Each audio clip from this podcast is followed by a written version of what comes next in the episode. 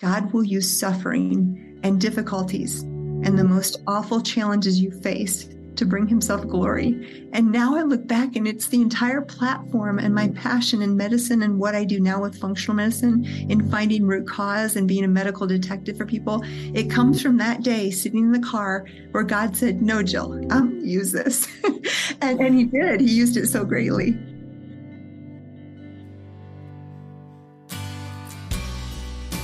Thanks for tuning in to the Reframing Ministries podcast, where we provide strength for today and hope for tomorrow for caregivers and their families.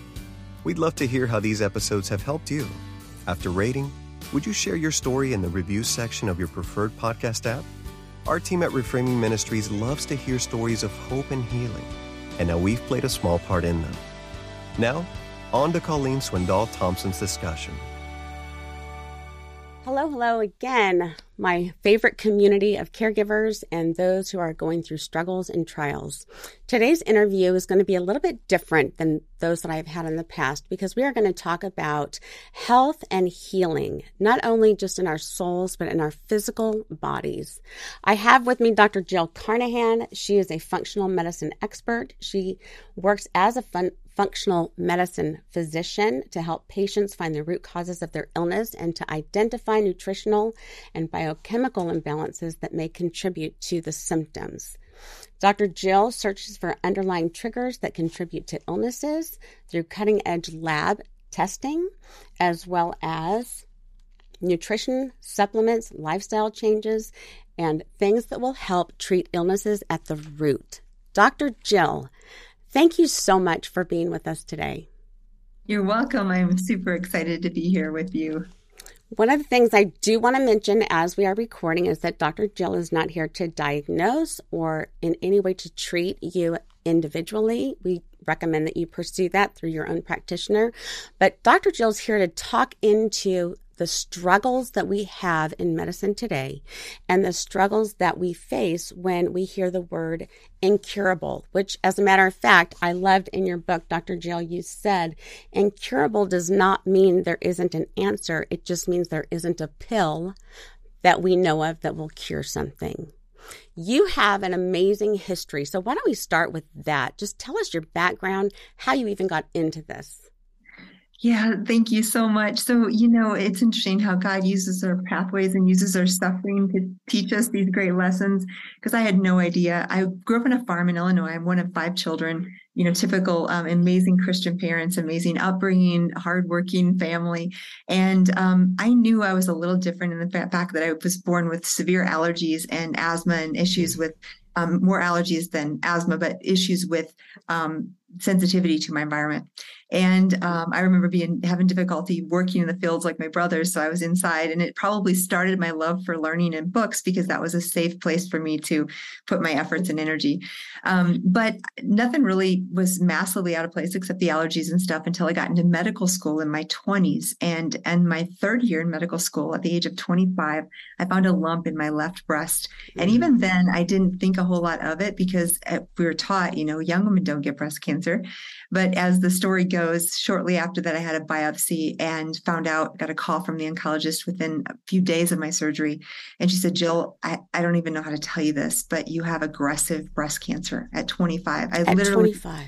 25, literally days after my birthday was my biopsy. So I was like just barely 25. In fact, I found the lump when I was 24 and within a week or two of my birthday, then had the, um, the biopsy. So obviously it was a shock. And at that time, I, I remember just being, you know, kind of dumbfounded and um, heard right away that it was cancer. I needed to be very aggressive in the treatment.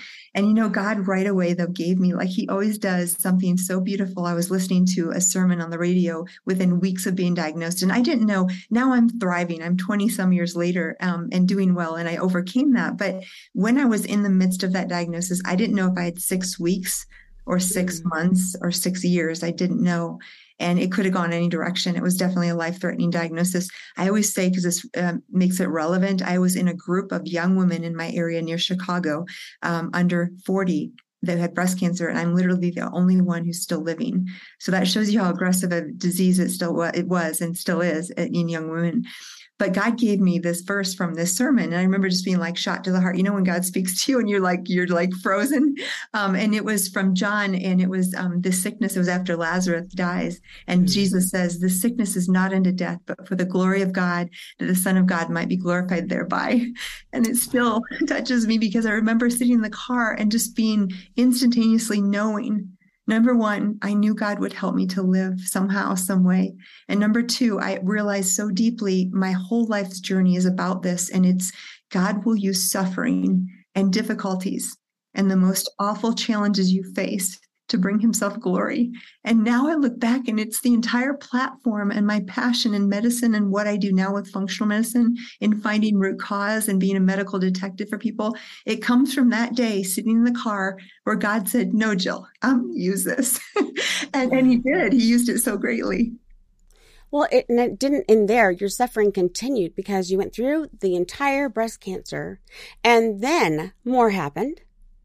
Yeah, so I got through uh, radiation chemotherapy, and they took everything they could and and threw it at the cancer. So I had three drug, very aggressive chemotherapy, lost all my hair, lost um, all my weight, all my muscle, was incredibly sick from the chemo, had radiation as much as I could possibly give without hurting my heart, and multiple surgeries to get clear margins. So I had pretty much everything you could imagine. And so I came out of that nine months later, full through the treatment. They considered me in remission at that time, not knowing if it would come back or not. And I was sick and tired and bald because I had no hair from the chemo, but I was okay. And I went back to medical school within a month or so, and I was still really, really malnourished and, and bald and sick. I started having fevers and I started having abdominal pain. And I thought, oh, this is just from the chemo. I'm just weak. And we were taught on the farm not to complain, to work hard. And so I didn't really even know how to express the fact that I needed rest and I needed to take care of myself. It's a whole nother lesson. But within six months of finishing the chemotherapy, I was again in the hospital. And the surgeon told me, Jill, you have Crohn's disease. I developed an abscess in my gut. And when he did the surgery to repair the abscess, um, he said, This is Crohn's disease.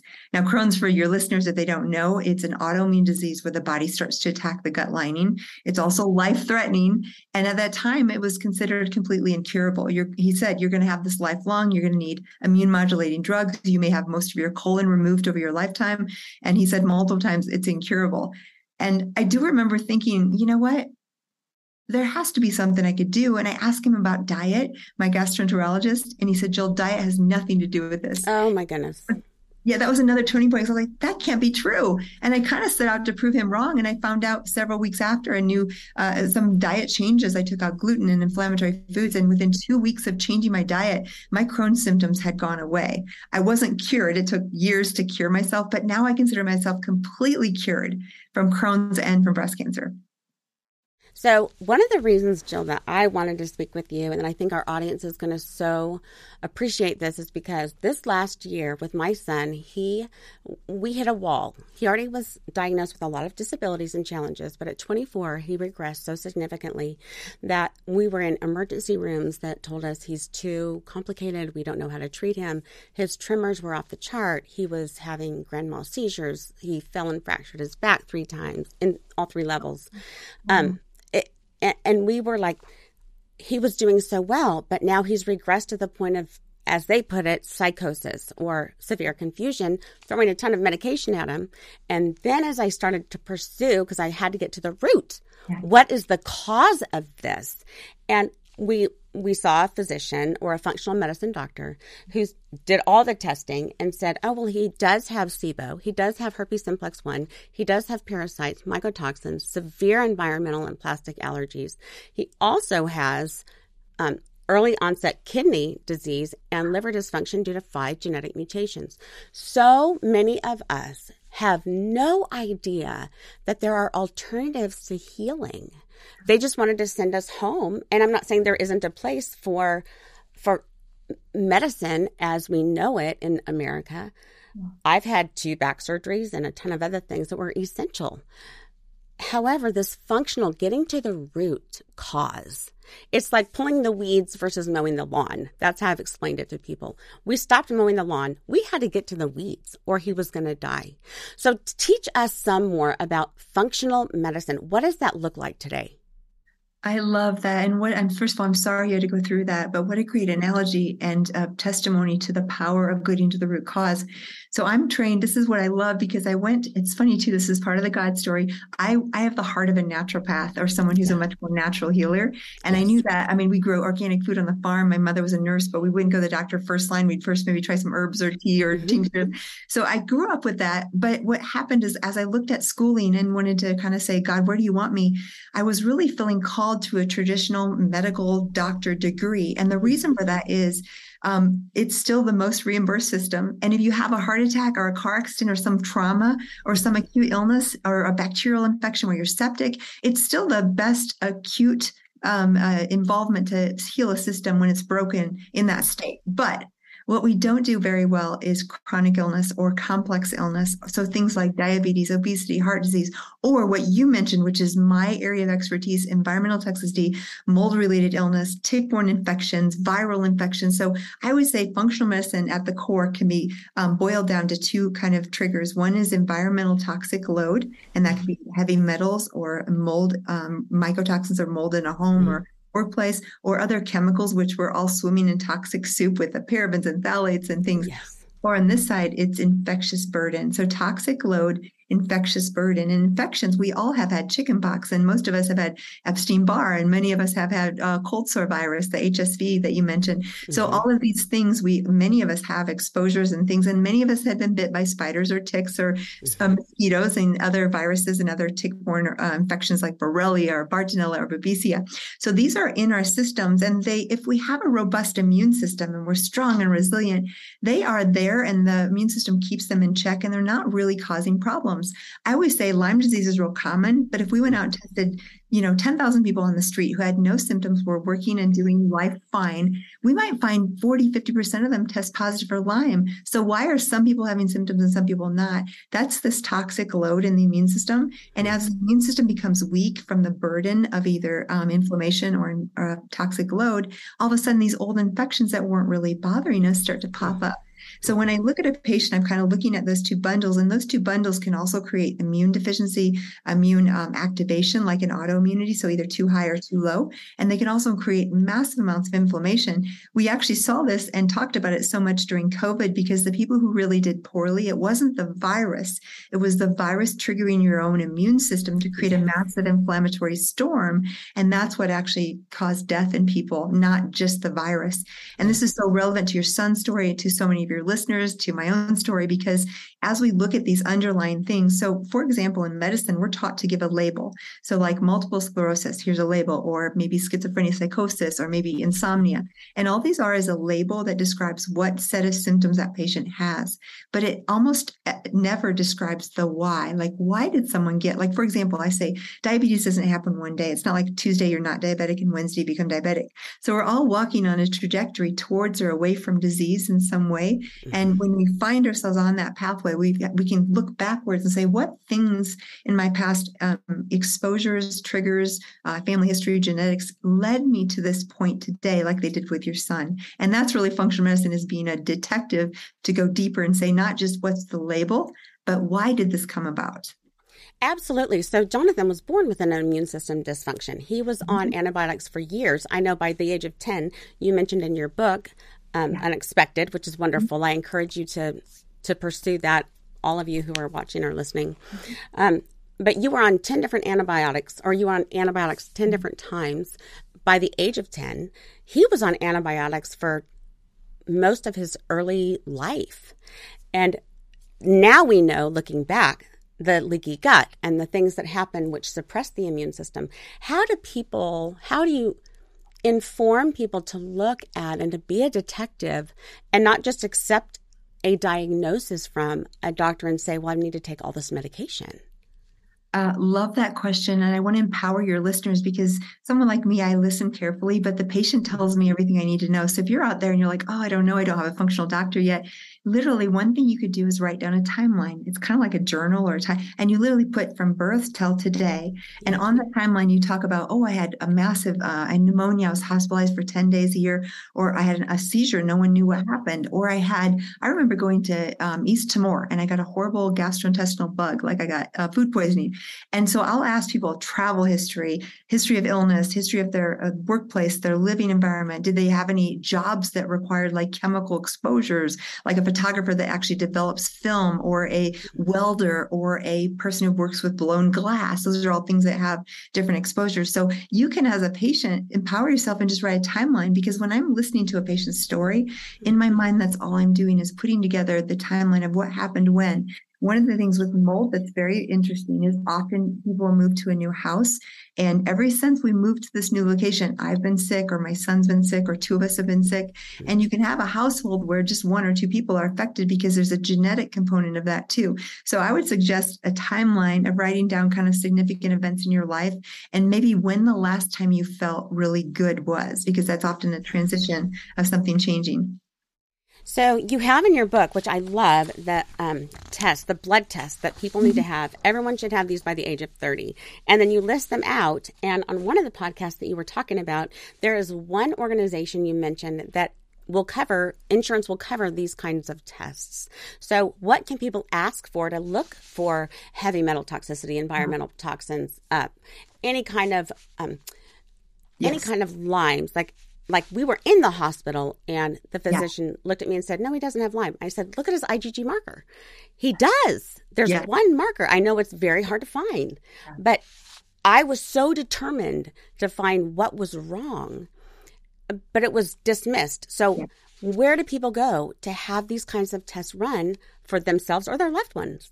Yeah. So I love that you mentioned that because in the book, I specifically put um, almost everything on that list is something you could get at your local hospital, LabCorp Quest, any, I don't have any affiliation with anyone, any major regular lab. It doesn't have to be, because we in functional medicine also do, we send out stool tests, we send out urine tests, we do a ton of specialty. We do a Cunningham panel, which is for autoimmune encephalitis, which is brain inflammation from infection. Yes. That's yeah, what I thought he had. right? Yeah. And we do one of my favorite for Lyme, the really good test that's out there is called IGeneX, and it does a lot more detailed look. And we almost always get more accurate results because they do more, more than one strain. So, for example, say your local hospital does one Connecticut strain of Lyme disease. If you didn't get bit by a Connecticut tick, you might have a different strain and it would show up, and it would look negative. But back to what do you ask your doctor for? So, in the book, there's that list in that sidebar, and you can literally get almost every single thing on that list from a regular lab by a regular MD and now it's a whole nother story if they'll order it for you, but these are not difficult tests to order. Um, and then as far as coverage, um, if you use symptom codes, like say someone has memory loss or fatigue or um, abdominal pain or they're weak and tired, or you can use that's what I'll do is I'll ask symptom wise and use codes that cover these kinds of things. Sometimes things aren't covered, but I also want to say if you are just a consumer, you maybe don't have a doctor, there are a lot of labs out there that are called, it's called direct to consumer, which what it means is nowadays, like someone like LabCorp or your hospital lab, they you there's a, a place where you can go and actually pay cash and get a discounted price and you can order them yourself without a doctor.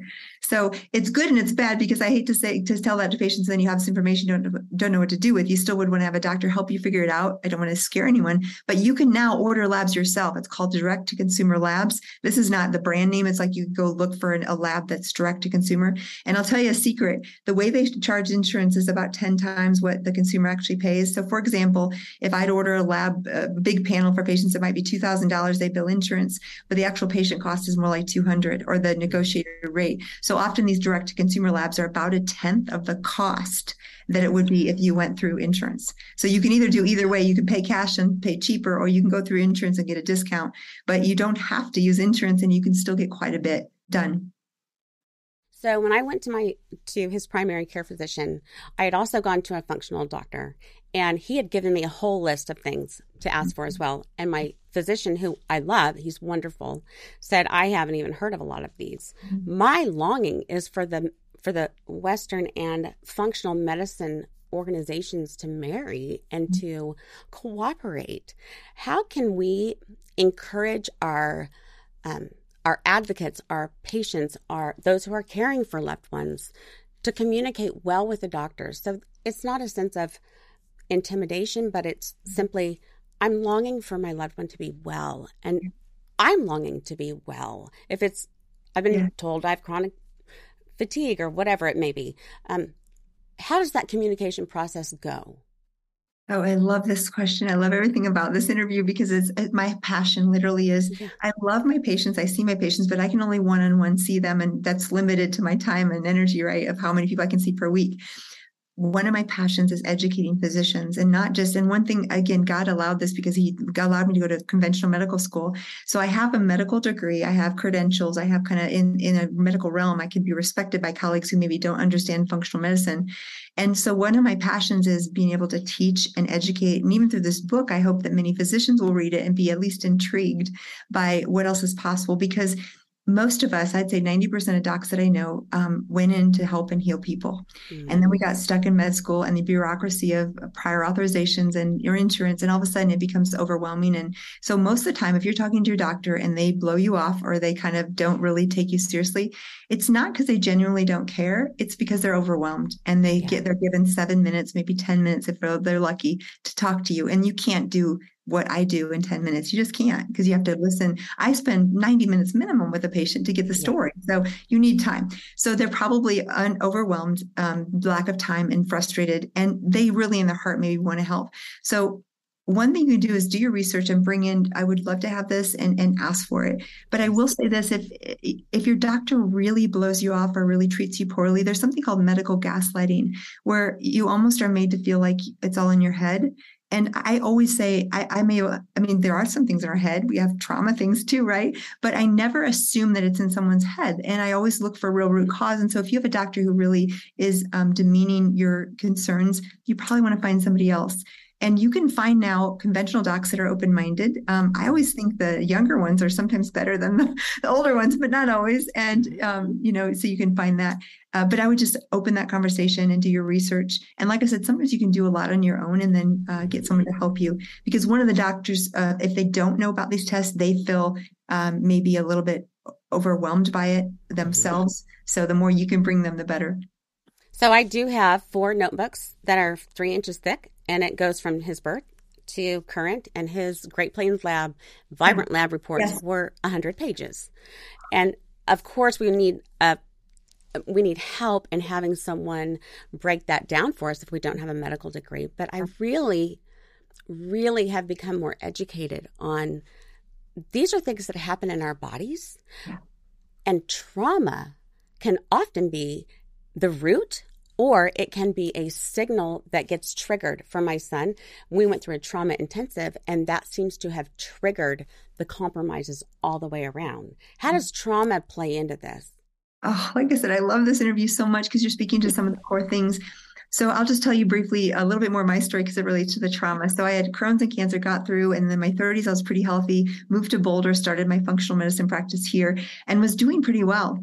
And right after the Boulder flood in 2013, the next year I started going downhill again. Uh-huh. And you know where this is going? What happened was my office um, had gotten compromised, the basement, and I was right over a crawl space that was unfinished. So I had actually lots and lots of mold in my office. And over six months to a year, I really, really went downhill and got very ill again. And I had to find out what was going on to survive again. And I found out it was mold.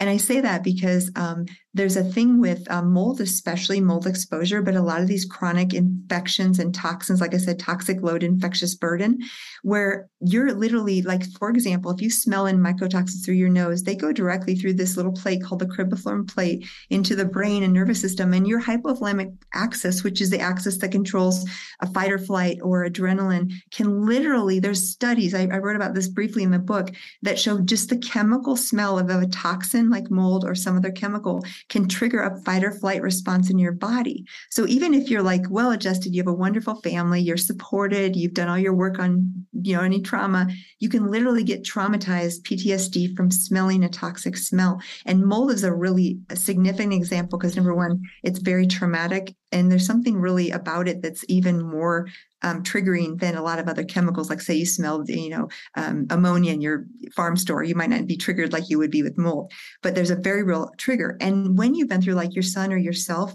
and especially when you've encountered, as we all do, even myself, where doctors kind of look at you like, uh, yeah, you're fine. Labs look okay, you know, and and that just makes you feel even more like, well, am I imagining this? I think something's not right. And I just want to tell your listeners the number one thing I want to tell you with tears in my eyes and such love in my heart don't ever let anyone tell you that you're not valid in how you feel because you know your body better than anyone else. You know your son better than anyone else.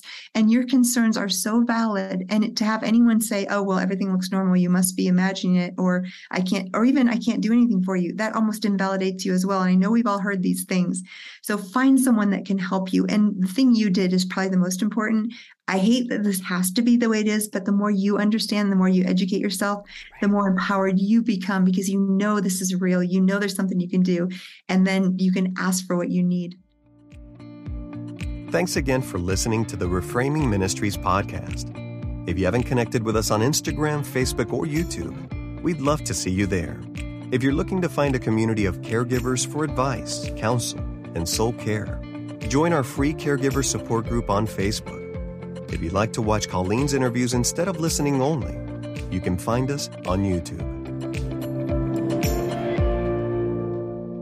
Well, I do think that it is essential to be your own advocate or to be the advocate for your loved one because I I found out that in medical school most often there's one or two health classes. Mm-hmm. And then there's other stuff that they take. And like you said, pharmaceutical companies are needed, yeah. but they are part of, not mm-hmm. the answer to. Right. right. Um, you have in your book, which I love, two different kinds of buckets. You had mentioned um, the exotoxins and then the endotoxins. So, talk to us a little bit about that. I just want to equip our listeners and those who are watching with what kinds of things to look for and not to just say, oh, I've got to take a pill for this, but yeah. I need to investigate. Yeah. So, um, just like I said, the two things that are most re- relevant again, uh, toxic load, infectious burden. Now we're going to this toxic load bucket. I always say it's almost like we're born with a bucket. And that bucket is our ability, our, our capacity to detoxify all the stuff we come encounter with through our life, whether it's bad food or poor air quality or toxins in our um, soil or that we breathe in or that we eat or whatever.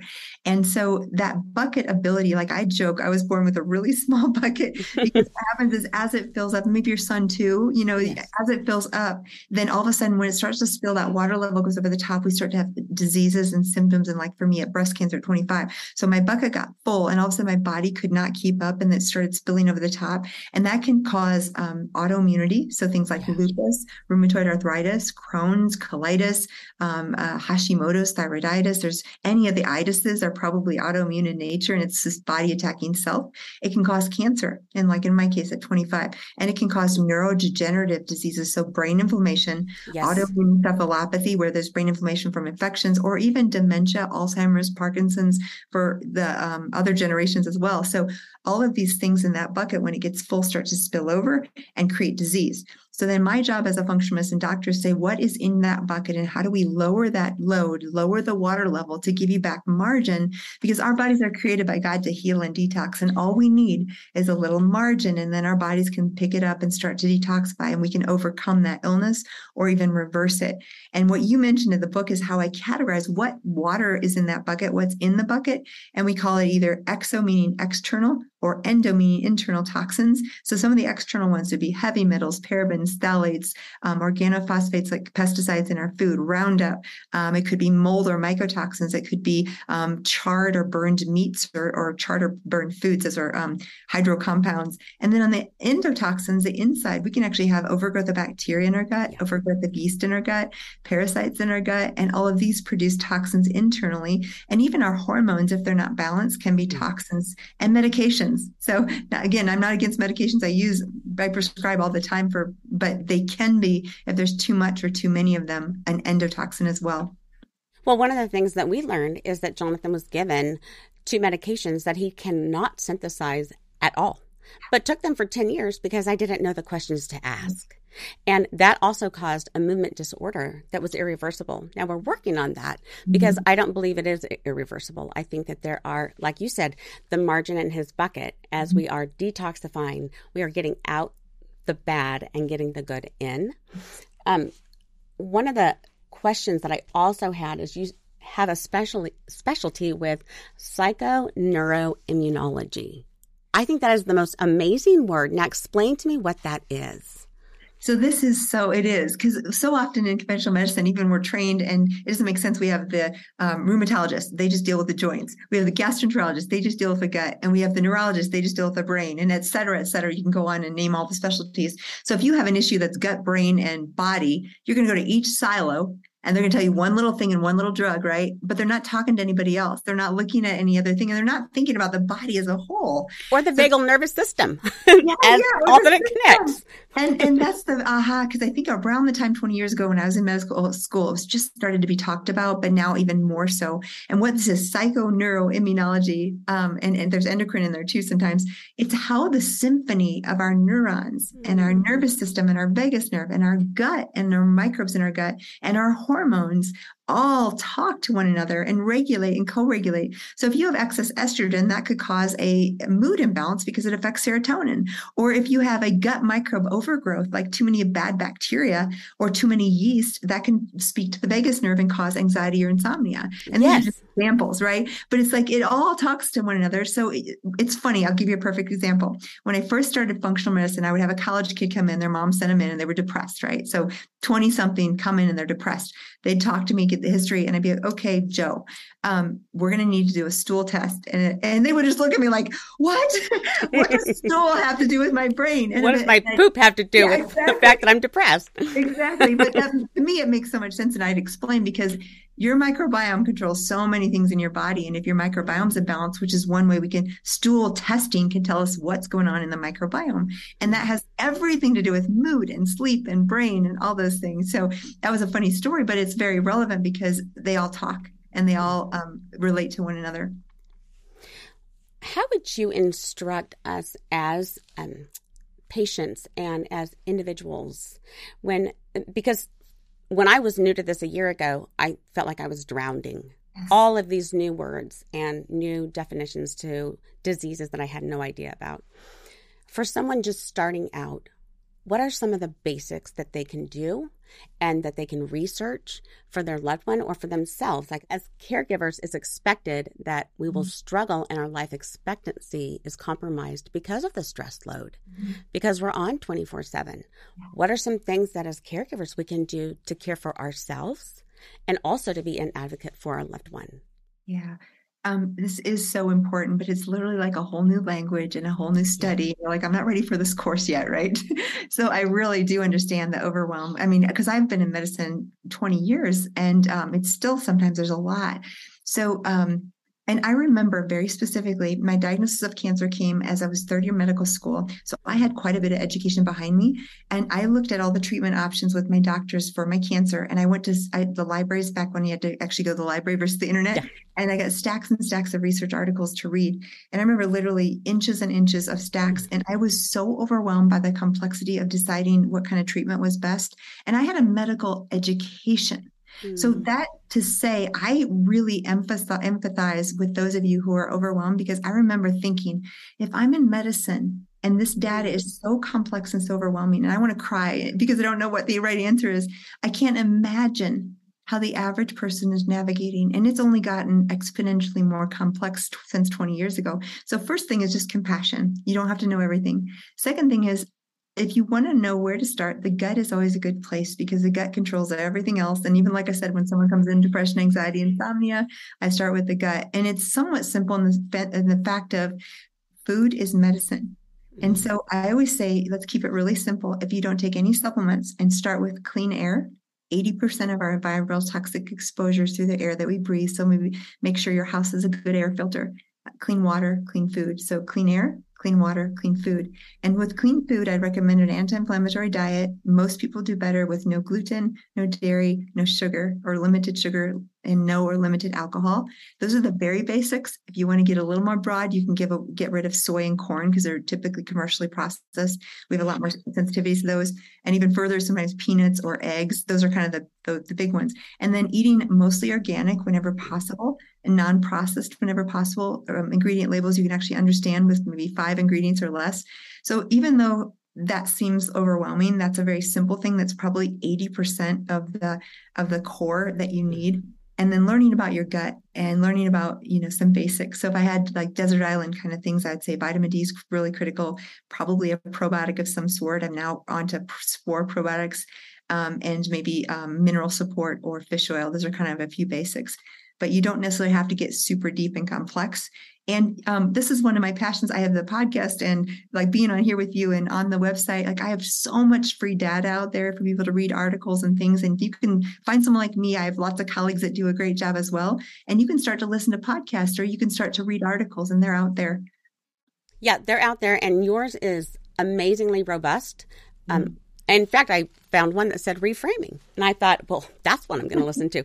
But but seriously, learning from that, and also, I think you're a part of the Mast Cell group that you speak with, and that's Jeff Davison. Um, mm-hmm. I've watched a lot of his stuff as well. Who else would you recommend connecting with, or not connecting with, but listening to, um, seeking out, so you can become an educated person so I love this. Um, a couple websites, these are all nonprofits. And uh, just if someone's looking for a doctor, wants to find more information, um, Institute for Functional Medicine, which is ifm.org. It's where I started and did my certification and training. And they are probably the most well known organization to train functional medicine doctors. So you can go on there and search by zip code in your area and see if there's someone. And they're listed either, I mean, on there is chiropractors, nutritionists, MDs, DOs. So if you want to find an MD, you can look by that uh, criteria, or if you want to find a nutritionist or someone else. But they're all listed there. Um, ISEAI, so it's International Society for Environmentally Acquired Illness, iseai.org. That is an organization that's even another step in the realm of uh, toxicity from mold and Lyme, like really complex chronic environmental toxicity kinds of things.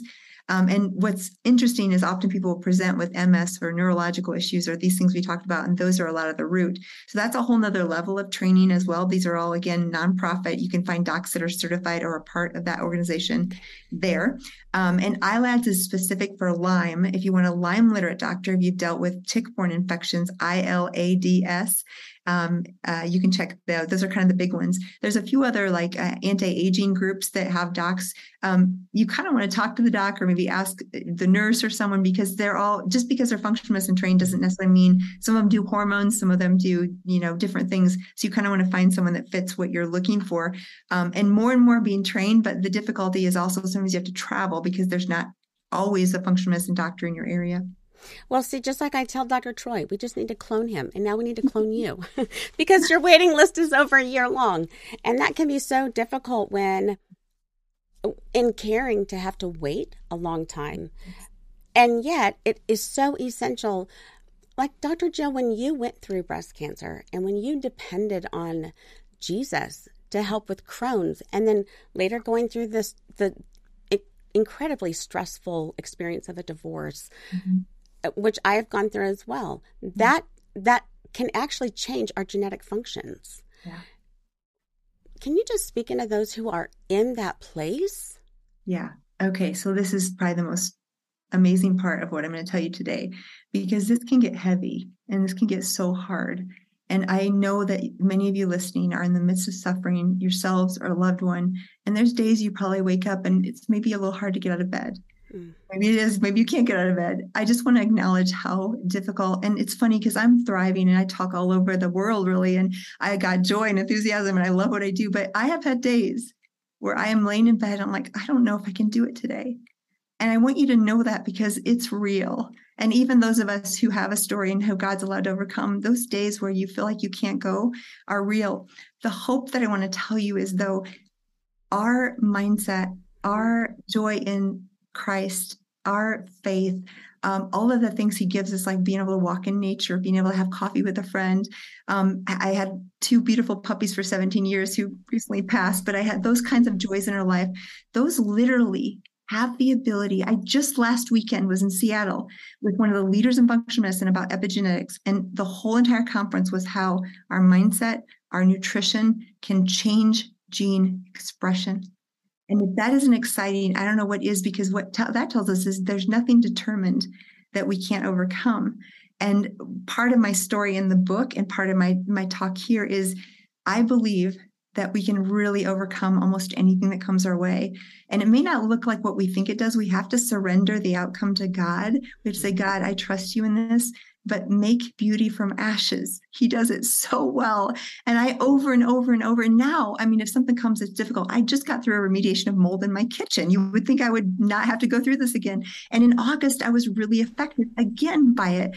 And but again, God just continues to use this. And what I've known now is like my job is being the guinea pig. He takes me through these experiences, and there is no amount of book knowledge that would ever come close to what I've learned in the experience. So if you are in the midst of suffering, first of all, I'm sorry and I love you. And I'm so sorry you have to suffer.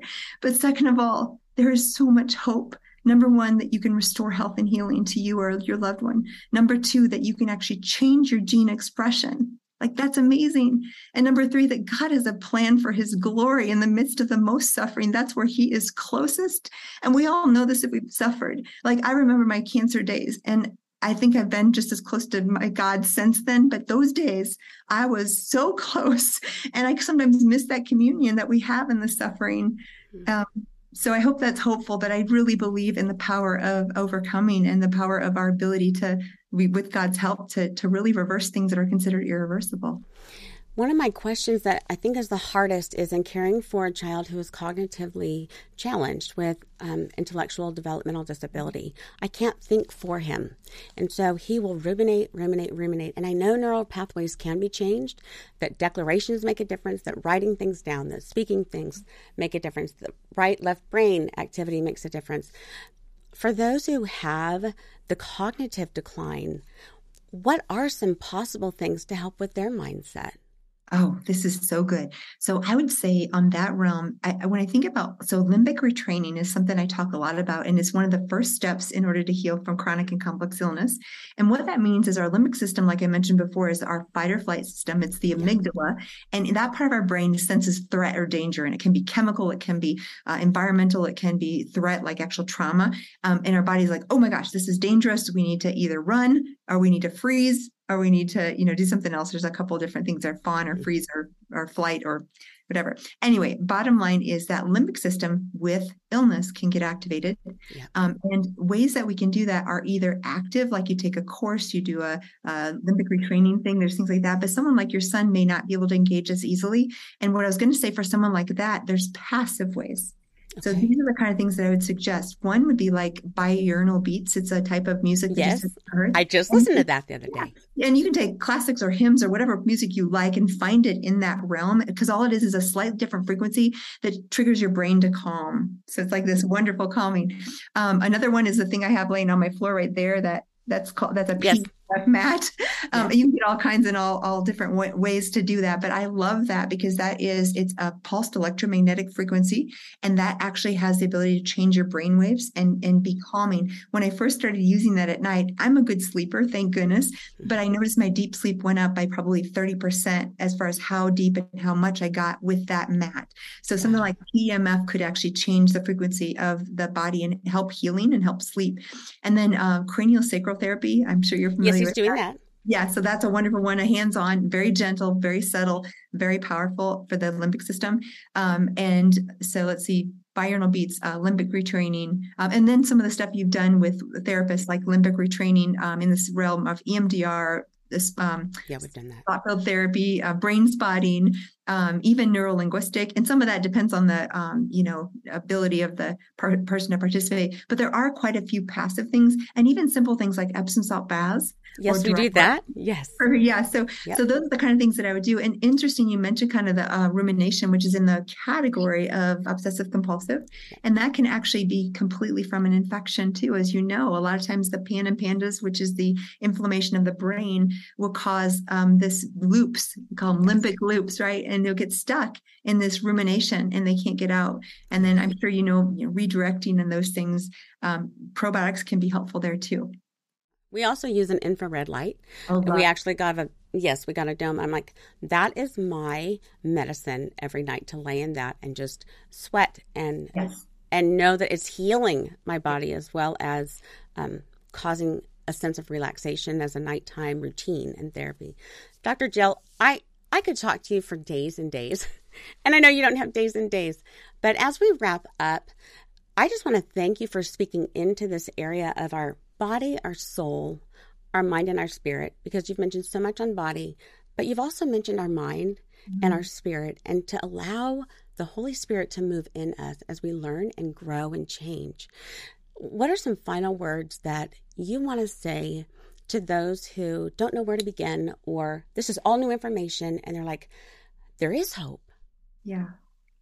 That right there is the crux and the core. If I can bring someone listening the knowledge that there is more out there, that there might be answers, I'll just tell you when I was told Crohn's is incurable, you're going to have this forever. There's diet has nothing to do with it. And, and I'll tell you what's important here.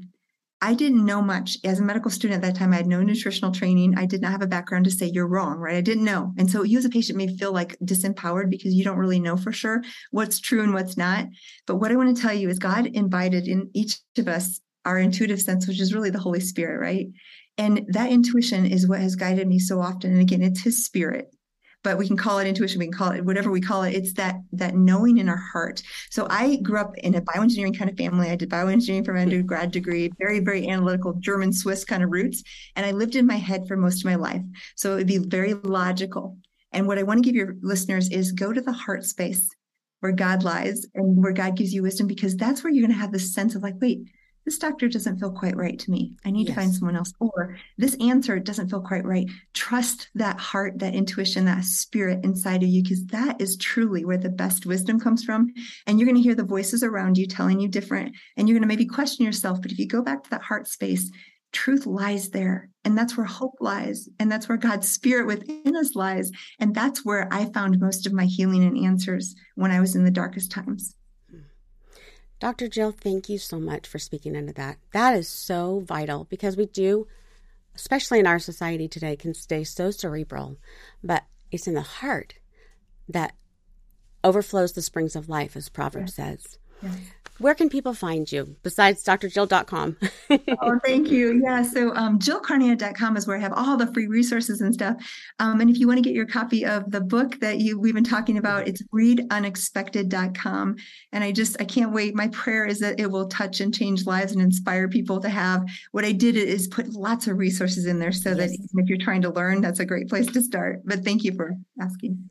Oh, it was a it's an amazing book and it is already published or it's about to be published. It is published in 2023. So you That's can pre-order fabulous. now or you can get it next year. Yeah. And the and the tips and the hints and the like things to ask for are so practical. Thank you for the time that you spent putting that putting that on paper for people like me who don't have the education or knowledge that you have, that you've trained for, and that God has kind of squeezed you into as a result of what He's allowed for you.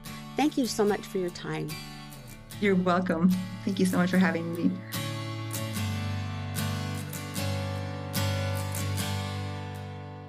Thank you again for joining us today at Reframing Ministries. You can find the show notes in the description below. Visit us at reframingministries.com for all of Colleen's interviews, articles, recommended resources, and more. While you're there, don't forget to subscribe and receive our free five day video devotional series, where Colleen provides pointers for navigating daily life and struggles. The Reframing Ministries podcast is a production of Insight for Living Ministries.